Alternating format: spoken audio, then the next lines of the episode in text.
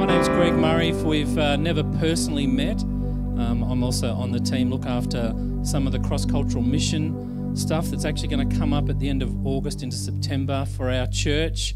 Uh, Vincent from Italy is going to return, which is fantastic news, and be with us. And uh, also look after some, some of the Bible teaching as well. So, if you've got your Bibles, I want you to turn to Genesis chapter 19. I thought to myself, if I had, this was my last opportunity to share with you something from my heart. If this is the last time I got to present a talk in a gathering like this on a Sunday morning, what would I want to say? And the main thing I think I would leave with anybody is you have to have a genuine, authentic relationship with God. You can't fake religiosity in Christianity. You can try, but it actually doesn't work. There's something about giving all of your heart, your mind to God, and not reserving some parts of your life where you keep God away from it. What struck me is um, Jesus has got this little phrase that sort of jumped out, to, jumped out at me in Luke 17. He says, Remember Lot's wife. Anyone heard the story of Lot and his wife? Anyone know that's Genesis 19? Naomi's heard it. Who's never heard of the story? Oh, well, most of us a couple of people haven't heard of it. Okay, well, we're going to look at it tonight because, or today, tonight, feels like tonight. Uh, we, got, we got up early. Uh, it's not tonight, it's, it's this morning. But we're going to look at it because why would Jesus want us to remember what happened to this woman? And how does it connect? Because really, she's going to illustrate for us the importance of having a genuine relationship with God that carries into every area of who we are and how we live. We can't sort of pigeonhole God to one section of life, like for instance, coming on a Sunday, thinking we've done a, like a religious duty and that, that'll keep God satisfied and, you know, I should get into heaven. He, he'll probably bless me if I do that. But then during the week, we actually have no connection or relationship with God whatsoever. That's not Christianity. And even in the Old Testament, it's not what God wanted. And this particular woman illustrates that truth for us. So, that's what I want to share with you this morning is if you remember anything, have a deep, genuine relationship with God that's authentic and give all to God. You've got to be all in with your relationship with God. You've got to commit every part of who you are to have a full relationship with God that's going to carry you through your life, through the good times, the bad times, the in between times.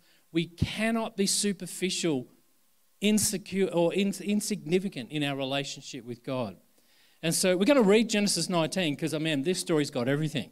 I mean, I don't know if I can say the word sex in church, but it's got, you know, guys want to rape this other guy. We've got, you know, fire coming down from heaven. I mean, this is full on. So buckle up, buttercup, because it's going to get tough. Genesis 19. It's just, it's, it's an incredible story. And uh, we'll read it together, and then I'll tell you a little bit of the backstory as we go through. And then, of course, why would Jesus say to us, remember Lot's wife? So, Genesis 19, I'm going to start at verse 1. If you're taking notes, we're going to go to verse 29. Uh, you can go further. So, some two angels arrive at a Sodom, which is a city, in the evening. And Lot was sitting at the gateway of the city when he saw them. Now, just pause there for a minute. That's important because what the author is telling us is Lot is like, is like a leader in the village or in the city. So he's not sitting at the gate waiting for his Maccas to arrive on Uber Eats, right? He's sitting at the gate because that's where, like, the think of like a mayor or a local council or the city of Melbourne council would actually sit and make decisions. People would come with their issues you know, planning and neighbour issues and all that, they would make these decisions there. So that's why the author tells us where, where Lot is when the two angels arrive. Now, another thing, angels don't have wings. So the angels don't flap down and arrive at Lot. They look like normal human beings, right? They look like men. Um, it's a myth that angels have wings. I'm sorry to blow that one up, um, but that's for another story. Anyway, so these two guys arrive. Lot is a significant leader in the community, and that's why he's at the city gate. And so when he sees them, back to, to, to verse 1, when Lot sees them, he gets up to meet them, bows down, so he knows they're messengers from God. We're not sure how that, but he bows down his face to the ground. My lords, he says, please turn aside to your servant's house. In other words, please come. You can wash your feet, spend the night, and then go on your way early in the morning. So he's going to be very hospitable, which is very Middle Eastern in its culture. And I'm going to show you where this story took place. I've got a picture I'll show you. So it's a Middle Eastern culture here. If strangers come and you want to host them, you have to look after them very well. But they say no. We'll spend the night in the square, so in the main part of town. But he insisted strongly, so strongly that they had to go, they go with him. And of course, they enter into his house, he prepares them a meal, he bakes them bread without yeast, and that's because he's doing it on the rush, right? That's not just because he's not want to bake bread without yeast, he's just trying to feed them before it gets dark. All the men from every part of the city of Solomon, um, oh, sorry, he wants to break bread and go to bed. And all the men from every part of the city of Sodom, both young and old, surround the house and they call out to Lot, Where are the men who came with you tonight? Bring them out so we can have sex with them. Wow, that got your attention, didn't it? All the males. So we know this is a perverse city. So God gave them, if you read the history, God gives them the opportunity, but they're following other gods, which includes a lot of sexual perversion. And so this, this rampant in town. So all the guys, these two strangers turn up, words got out, they surround Lot's house and say, Send those guys out.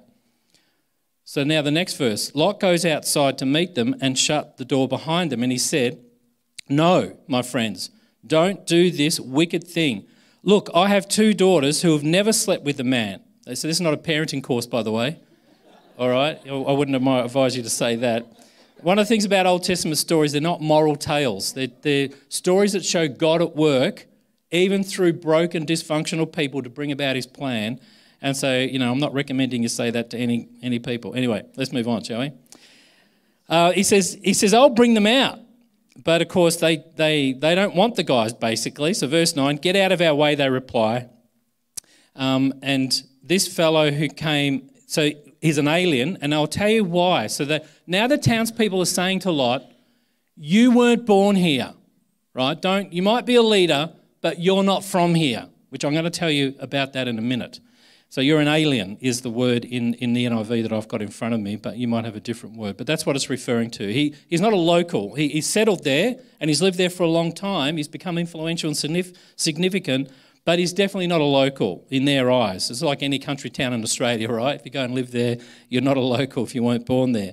And so they say, get out of the way. You know, they want to have them. So, but look at verse 11. But the men inside reach out and pull back Lot into the house, shut the door, and they struck the, the crowd with blindness. And so they couldn't find the door. And the two men, these are the angels, say to Lot, Do you have anyone else here? Now, this is where the story gets to where we're going to go. Lot is unaware that God's about to destroy this city. So that's why they're there. He's asked them to stay the night, then they can move on. They're not planning to move on, they're there to actually destroy the city on behalf of God. And so the two men say, Do you have anyone else living here, like son in laws, uh, sons, you know, so on? And he says, Because anyone else in the city belongs to you, get them out of here, because we are going to destroy this place. And this is why the outcry to the Lord against the people is so great that God, that He has sent us to destroy it. So Lot went out and spoke to his sons in law. Now they're pledged to be married. So they're engaged to his two daughters. They're not married yet, but they're sons in law in their culture.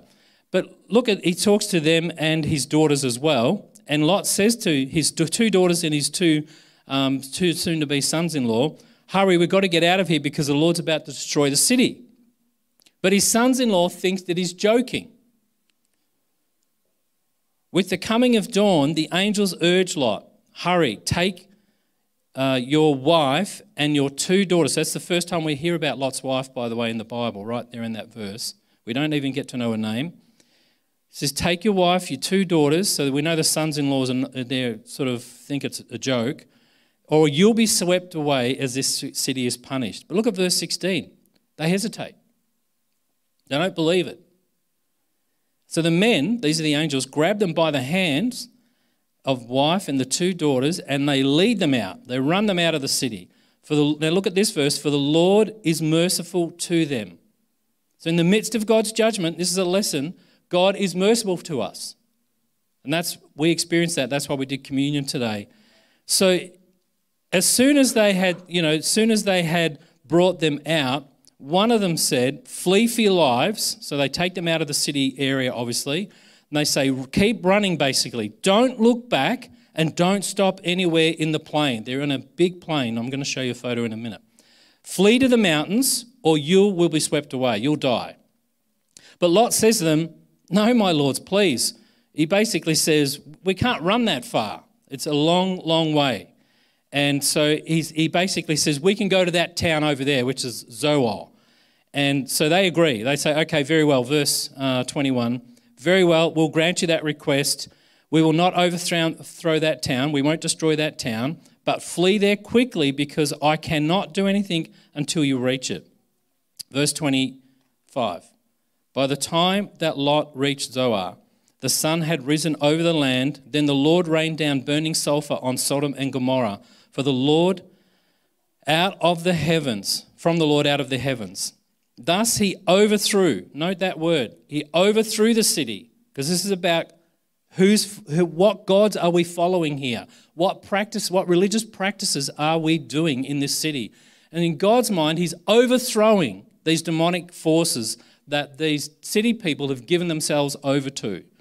And so, including those living in the cities and all the vegetation of the land. Now, verse 26 is the one for us. But Lot's wife looked back, and she became a pillar of salt. Not white table salt, by the way. Um, it's very, I've actually been there, and it's very, there's a lot of minerals and stuff in the area, and so it's like a brown tan sort of colour. So she didn't look like a your salt shaker sitting on your kitchen table. That's not what she looked like. Verse 27, we're nearly finished here. Early the next morning, Abraham gets up. Now, Abraham's living on a mountain overlooking the plain, the valley, where Lot's been living. So, Abraham gets up the next morning. He can see the town's on fire. Look at that. When Abraham gets up, he, he returns to the place where he had stood before the Lord, and I'm going to show you where that is. He looked down towards Sodom and Gomorrah, the land of the plains.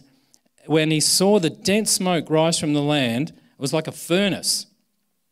So God destroyed the cities of the plain. That's what they call. There were actually five cities there in total. And he remembered Abraham and brought him out of the catastrophe that overthrew the cities where Lot had lived. So that's pretty high drama, right? This is not your typical Sunday school talk of very gentle and we've got whole, all this stuff happening. So let me show you a photo. Let's go to that, that slide there. Thanks, Rachel. So in 2017, I happened to be in Jordan, the, the modern city of Jordan. Uh, we went to the capital and then we're on Mount Nebo. So Mount Nebo is overlooking the Valley of the Plains where this event took place. You can actually go there. It's in modern day Jordan. And that little body of water that you can see on the image is actually the end of the Dead Sea. I couldn't get round to the other side because there was all these bushes and trees and stuff, but I took this photo here and on the other side is actually the Jordan River that flows into the Dead Sea and you can see up to the Sea of Galilee and the far distance hills that you can see on that picture is actually modern day Israel. So almost the, the Jordan River is a bit of a border. Um, part of the modern day geography is part of the Dead Sea in Jordan, part of the Dead Sea in Israel, but this is the place in which Moses stood and, oh, sorry, Abraham stood and showed him the promised land when, when we just read that verse. He can see it. Now, it looks all dead because nothing grow there. Nothing grows there anymore, but it used to be a very fertile green plain valley of at least five cities and probably many other towns at the time. So if you go to the next slide for me, Rachel. Because I couldn't get my own photo, I had to steal it off the internet and I've got the copyright there so I don't get in trouble. But uh, you can see that so this is the top end of the Dead Sea. So we sort of swapped sides basically. And you can see on that image there the Jordan River, which I got baptized in. Um, it's very cold, by the way, if you get baptized in the Jordan. But can you see that Tel El Haman? That could be Sodom. It, there's been geography, it was discovered in about 1924. There's been geologists and, and you know, anthropologists digging there. And they've found some very interesting, fascinating things. Number one is there's a layer of ash that, uh, that some sudden extreme temperature event took place. There's no sulfur there in terms of, you know, raining sulfur, but that's because when sulfur hits the ground at high temperature, it doesn't sort of, it just goes into the ground and, and, and gets saturated into the ground. But guess what? Around this area where the Dead Sea used to be much bigger, and so when this event took place, the Dead Sea was still, part of that, what you see was actually underwater. They've actually found, you can look it up on, on, on Google or, or YouTube, you can actually watch video clips of people digging up large sulfur balls, about the size of a golf ball.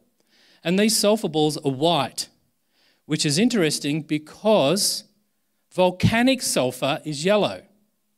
And there's no volcanoes or volcanic activity in this area.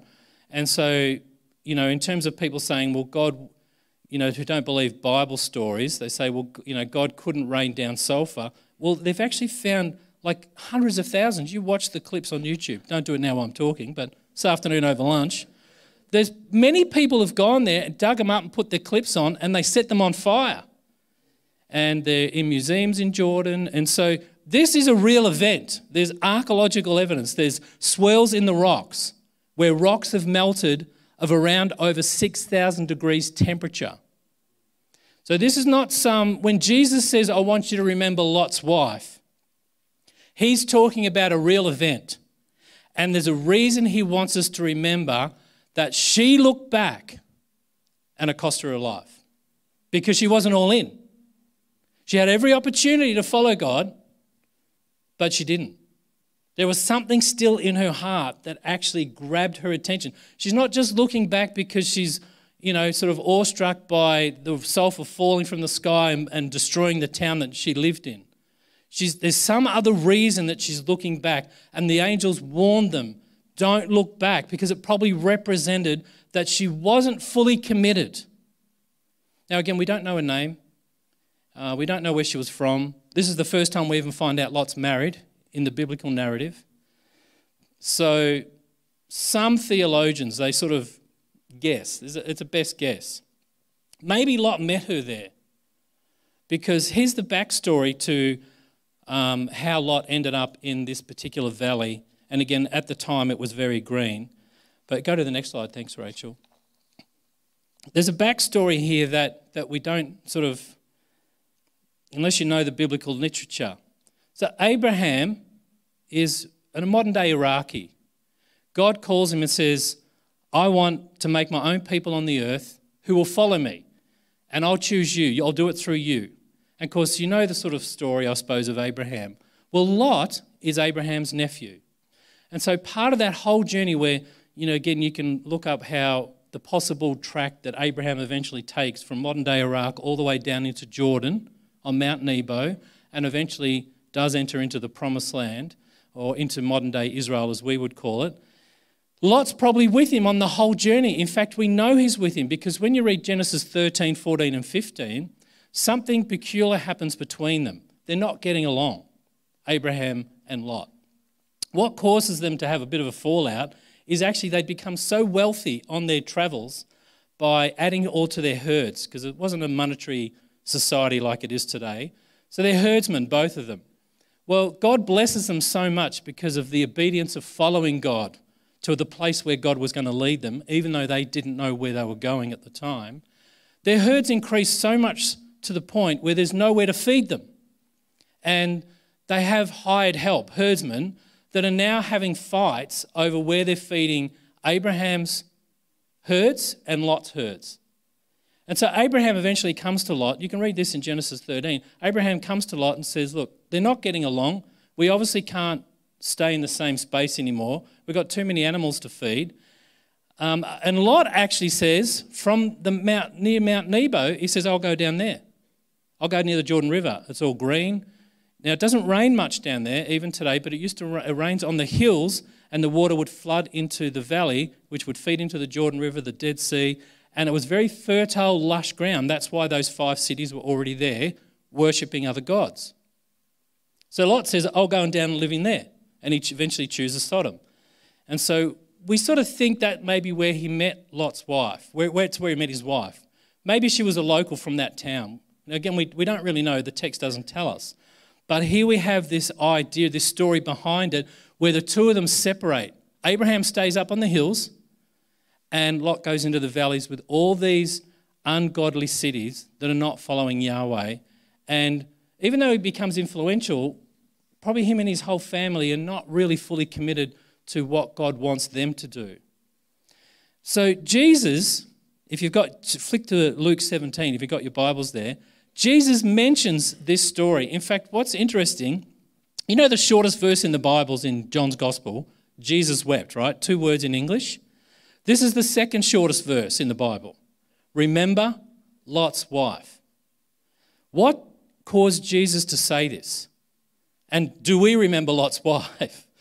Well, Jesus having this conversation with a group of religious leaders, leaders of his day. You know the name Pharisees, and you can read the story in your own time. So he's having this conversation with them, and it's prompted by a group of Pharisees saying to Jesus, Where's the kingdom of God? Now, in their minds, in an ancient Jewish world 2,000 years ago, particularly to religious leaders in their culture, that term kingdom of God is a little bit different to how we see it. They were waiting for some messianic person to come with military force and overthrow the invaders, the Romans, who were living and dominating Jerusalem. So, of course, you know, we know that Herod is the governor of, on behalf of the Romans and, you know, during Jesus' time and builds all these great structures. And then the ones that come after him, his sons, build other great structures. We, we know some of that information. It's not just in biblical literature, it's in other ancient documents. And so the Pharisees are expecting not a Messiah that looked, acted, and did what Jesus did. They're expecting, like this military leader, to come in with a great horde of military power, an army, and push out the invading force. And Jesus actually says to them as part of this conversation, He says, actually, well, the kingdom of God is, well, he doesn't say this literally, I'm paraphrasing, but it's not geographical. It's actually here. So it's wherever people are following Yahweh with their whole life that the kingdom is present. So, right here, right now, because we've gathered together and we have a dedicated, passionate followership of God, like we were singing before in those worship songs. That's the kingdom of God. But these men, these religious men of, of Jesus' day, were saying, in their heads at least, where's this military leader? You know, if this guy's really the Messiah, I don't see any army. I see 12 bozos following him, right? So Jesus, he sort of, he tells them, he says, the kingdom of God is, well, basically wherever we follow God. And then he says to them, he sort of switches to this sort of what we call end times idea that one day God will judge the whole world. And this is where we pick it up. That really, he said, in our, most theologians think he was talking specifically about 70 AD, where the Romans actually came in and destroyed the temple in Jerusalem as, we, as he knew it back then. And that he says it's going to be worse for you. This is what he says to the Pharisees than it was in the days of Sodom. And remember Lot's wife. And this is what the sentence he says straight after that. If you try and save your own life, you're going to lose it. If you lose your life, it'll be saved. He joins those two ideas together. Lot's wife, so we know she turned into a pillar of salt. In fact, if you Google that, you can do it now if you want, I don't mind. I thought of putting a picture up there, but it's probably not really Lot's wife. But there's actually a, a huge monolith salt structure, um, natural occurrence that they in Jordan that has the title Lot's wife. And It's about 25 feet tall, and you can have a look at it. But it's probably not Lot's wife. It's just a big sort of eroded tower. But it's in the area where the event happened. But Jesus joins this idea. He says to them, You better remember. And I think Jesus wants us to remember Lot's wife. Because if we try and save our life, you can't do it. That's the point. And even for us religious people, like Jesus is talking to religious leaders in his day, who think if I do this and if I do that, God will save me. But it's actually based, we're singing it, it's based on grace, right? His grace runs deep. And in fact, in Genesis 19, the angels tell them, This is the grace of God. You can escape right? You want to escape any judgment of God? Then you can't save yourself no matter how good you think you are, how religious you've been, no matter how much you think you've done for God, if you're not all in, if you haven't laid down everything, given every part of your life to God, you can't save your own life. If you could, we wouldn't need Jesus in the first place. That's what he's telling them. And that's what I think he's telling us today. So, you know, it's mentioned eight times in the Bible. Have a look on the screen here. Now, just, you know, for those who have done any of my sort of training and stuff on our team, and I teach them hermeneutics and exegesis, they're just fancy words for Bible study. It took 1500 years to write all of Scripture. At least 40 different authors, probably more, many of them unknown or unnamed. Some of them are named. 1500 years. It's, they, and it's mentioned from right from the first book of the Bible all the way to Jude, which is the second last or the you know, fourth last book. Why does God repeat this story time and time again to subsequent generations? And why is it written down for us today to read? It's not as if all those 40 authors got together in a committee one day and said, Listen, this is a great story. You know, we've got guys trying to rape this other guy, we've got angels, we've got fire. Let's repeat the story. It's not organized in a human sense, right? But eight, at least eight times, there's actually mentioned a few other times in passing. But significantly, the destruction of these two cities is mentioned eight times because there's a reason that God is repeating the story for anyone who follows him to remind us we have to be all in if we want to be Christians. If you want to follow God, you can't do it in a superficial veneer way. You have got to have a full, genuine, authentic relationship with God. You can't treat God as an added extra and then continue on the way of your culture or continue on the way of the desires that you had in your heart once that are ungodly. But you think if you just do enough, you can save yourself. But you can't. And so, you know, I know in, um, particularly when I was a new Christian last decade, last century that was, by the way, that's how young I am. Uh, this, this story got told against homosexuality. And what often got missed is that verse up there in Ezekiel. Just have a look at the verse out of Ezekiel. Because Ezekiel, probably a few centuries after the event, actually tells as a prophet why it got destroyed. They become unconcerned, overfed. They didn't look after the poor. And they got into perversion because they're following another God that actually expects all these sadistic sexual rituals, and that became part of their whole culture. But no one questioned it, even though they had the opportunity to follow Yahweh. And Lot lived there, right? He lives there, but he couldn't even make that change. In fact, really, him and his two daughters got out by the skin of their teeth, as it was, and his wife got killed. And so it's more than just this sexuality story. There's a whole lot of, it's almost like if we don't give our full life to God, then if there's, if there's some of the culture still in us, some of those bad desires that we used to have, if we just if we keep making wrong choices in the dark or in secret, we keep pushing God a little bit to the back because I think that's what Lot's wife did. She represents that for us. And so when the crunch comes, you're going to turn back because you think you can save yourself. You think life's going to be better where it was.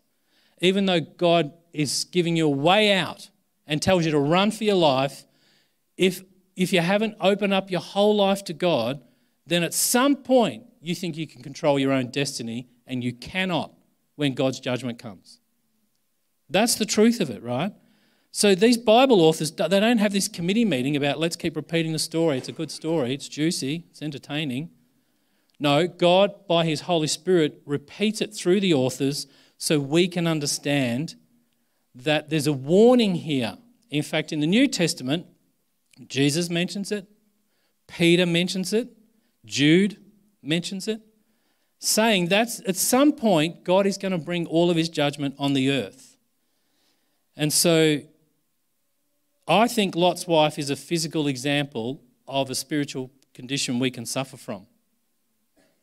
She, she illustrates for us in a natural sense that if we, you know, like this, our world gives us so many options of self gratification, of being happy or what you think is going to make you happy, and, you know, whatever you want, you can have, all that sort of stuff, with no thought of the spiritual condition of our heart, mind, and our souls.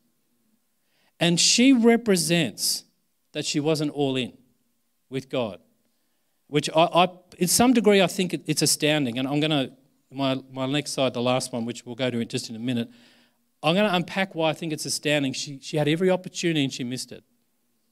And again, Lot wasn't perfect. I'm not saying he was perfect at all. But her looking back in Genesis 19:26 represented her desire not to leave the life that she preferred. The culture she loved so much. Maybe she was born there. Let's, let's go with that. It's quite possible. And she loved that life more than God's opportunity to get out before judgment came. And is that you? Is that me? Do I love what this culture offers more than what God is asking me to do to remove it from my heart, my mind, my behavior, and put Him first? And in fact, I think years of her daily decision to just push God off a little bit, just keep God over there a bit and engage in the culture in the city that she lived in was probably what uh, sort of a, accumulated in that moment of her looking back. It's not as if she rejected God just at one point. She'd done probably hundreds, thousands of rejections, little ones, daily, weekly, when she had a desire to fulfill her own wishes that were ungodly. And so when the judgment comes, she doesn't want to leave. She thinks that she can save herself. It was just too hard for her to let go. Even though she had every opportunity, God wasn't first in her thoughts or in her heart. And again, is that me? Is that you? Is that us? Let's not that. I think that what Jesus is saying is remember Lot's wife. You can't save your own life. No matter how good you think everything that the world around us offers, at some point, it's not going to save you.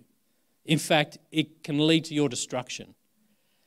So she's an example. Have we given every part of our life to God? Are there compartments of our behavior and thinking that we have not let God in?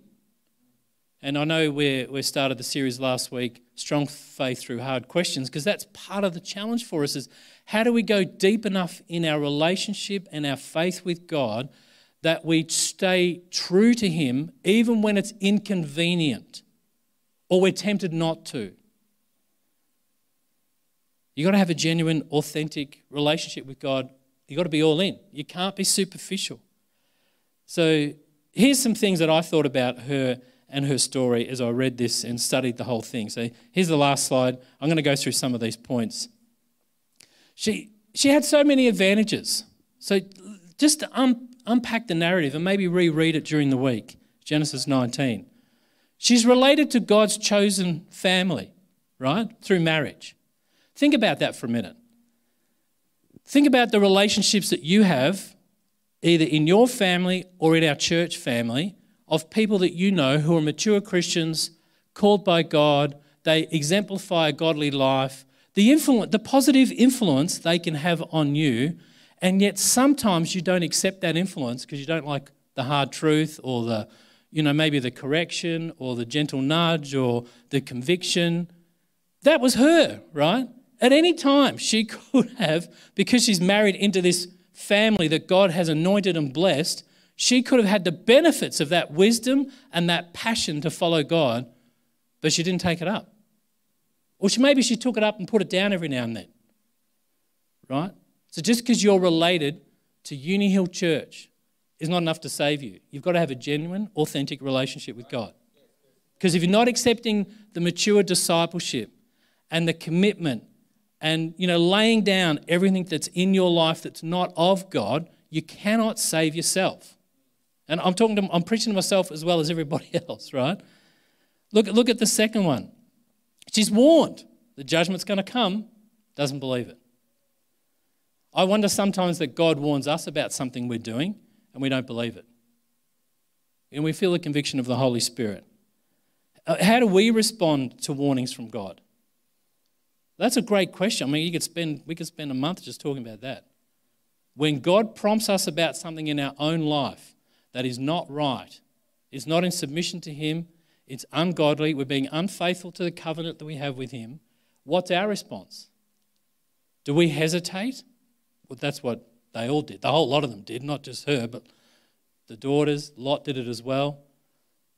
And so she's, she's got this warning, and yet she doesn't take the warning seriously. And again, if you read Jesus' comments in the Luke uh, chapter 17, he's using the same story as another warning to the Pharisees he's having a conversation with. At some point, God is going to judge the whole earth, and it'll be like in the day, he says also in the days of Noah. People just didn't believe it was going to rain. Never rained before. You know, there's this giant boat being built in front of them. They're laughing at Noah. It never rained in the history of, of, the, of the earth until the flood came. And, but there's a warning there. But how do we treat the warnings that happen when they're right in front of us? That, that's the question that really I think Jesus is asking. Number th- the third one in the middle there. She's given a way of escape, half takes it, and turns around. And again, when I read that, I think that's me at times. God gives me an out when I'm doing, saying, acting in the wrong way. And I might start that way, but because there's too much of the world still in me and pulling me back, I'll turn around and do the wrong thing, say the wrong thing, act the wrong way. So she's, she's this physical illustration of a condition that we can suffer from as disciples today. All she had to do is keep going. Think about that for a minute. She's probably minutes, maybe 20, 30 minutes from the town, but she can't help herself. All she had to do is keep going the way that God asked her to. That's all you and I have to do. Keep going the way God has directed us to. That's all we have to do. But we look back because God doesn't own all of our, of our thinking, our, our lives, our desires, our passions, our, our wants. We haven't submitted it unto Him. It's, it's sort of easy to, to fake Christianity in a modern world because, you know, we can be veneer when we come to church and no one really knows what we've done during the week. We, we, we don't live in a sort of a culture where we're kept accountable every day by living in small villages and everybody knows each other's businesses. Unless you live in Kyabram, which I did for a while and everybody knew everything there. So let me bring this to a close, these last two ones. Now think about this almost saved is not saved at all. You can be so close, right? So close. And you think you're doing spiritual, religious stuff, things are good. But it's about the heart. It's about giving, you know, being all in with your faith and being so passionate about the God that saved you and staying the course. Almost saved is not saved at all. It's, it's nowhere near it. Now, only you know the condition of your own heart, you and God. I don't know it, and I'm not pretending to know it. You don't know the condition of my heart. But what we have to understand is almost saved is not saved. You can't be halfway there. So, to be a disciple, it's that level of depth and genuine, authentic relationship that we have to give. So, the question is what lingers in your heart or in your behaviors or in your thinking? What lingers in mine? Is there just too much of the city life in us like it was in her, where you can't help but look back, where every single choice that she made and that we make day after day, even the little things that no one else sees, just pushes God into the back corner of our lives. And the accumulation of a moment of judgment means we don't make it. God in His mercy was giving them a chance, and God in His mercy has given us every chance. But don't let that be your story. I'm not going to let it be my story.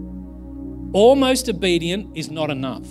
Almost loyal to God is not enough. Almost submitting is not enough. Almost following God is not enough. And this is not about religious activity. God doesn't want you to be religious. He wants you to give you he wants you to give him his whole your whole heart. That's all he wants. The actual surface activity doesn't measure the heart all the time. And that's why it can be veneer and be deceptive. You can look very Christian, sound very Christian, but not live very Christian when no one else is around. So almost is never good enough. There's an exclusivity to God. God says, You've got to put me at the center of your life, and every choice you make has to flow out of that center. Now, when I was a new Christian, they used to show you a little pyramid, you know, God at the top and family there and church there I'm not a pyramid person, right?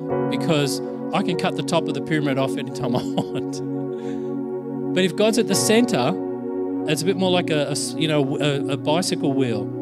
What holds every spoke of my life? You know what what holds my thinking, my, my feelings, my decision, my behavior, the way I treat my family, the way I interact with my work colleagues. What what holds all that together? Well, if it's God's is at the center.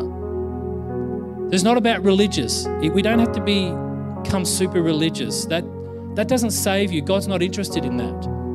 And if you've had that impression I'm apologize. That's certainly not the heart of this church, and it shouldn't be the heart of God's kingdom anywhere. He looks at the heart. We know that. It's repeated in time and time again in Scripture. He said it about David before he was king. Jeremiah says he, he measures it at the heart. He's a heart looking God. He's not a behavior, superficial, veneer looking God. It's not religiosity, it's relationship. You can't pick and choose when it's convenient to follow God as a Christian. You have to be all in all the time. And that is what I'm asking you to do today. And only you know if there's still some of Sodom in you that pulls you away and you've been giving in. You can even come to church and still not make it because you're not all in. The Pharisees you know, illustrate that story. Lot's wife illustrates that story. So you have to choose the depth of relationship. How, how much of, of yourself have you, have you given to God? How much are you willing to give to God? And forget about everybody else. Forget about peer pressure, influences. Only God can save you. And so having a deep, authentic, genuine relationship with Him is what matters. That's the only thing that matters. So I want you to close your eyes for a moment, examining your own heart. I can't do that, but you and God right now can do it. Examine your own heart. Are you all in all the time? You can be almost ready to turn around or turn away, but God, in His grace, gives us mercy, gives us another chance. Is there anything you've never quite given up on worldly desires that still linger in your heart where they just pull you away from having God at the center. That's what God is asking you to do today. So, Father, as we conclude our service, we don't want to be religious, superficial. Examine our thoughts, examine our hearts, our lives because of your grace, we're going to respond to be giving every every component of who we are in submission to you. We remember Lot's wife, Jesus. We hear your words. If we try and save our lives, we lose them. But if we give it up to you, you save our lives.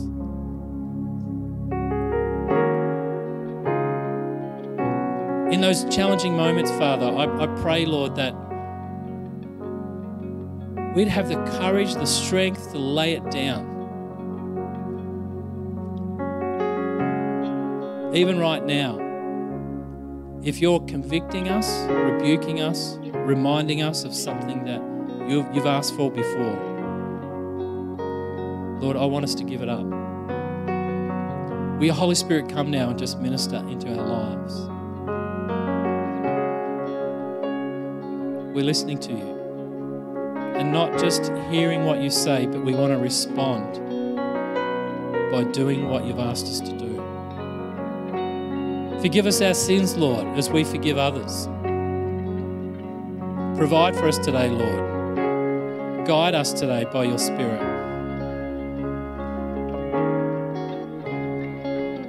Just keep your eyes closed for a moment. If, if you've never made a decision to put God right at the center, that, that's the best definition of Christianity.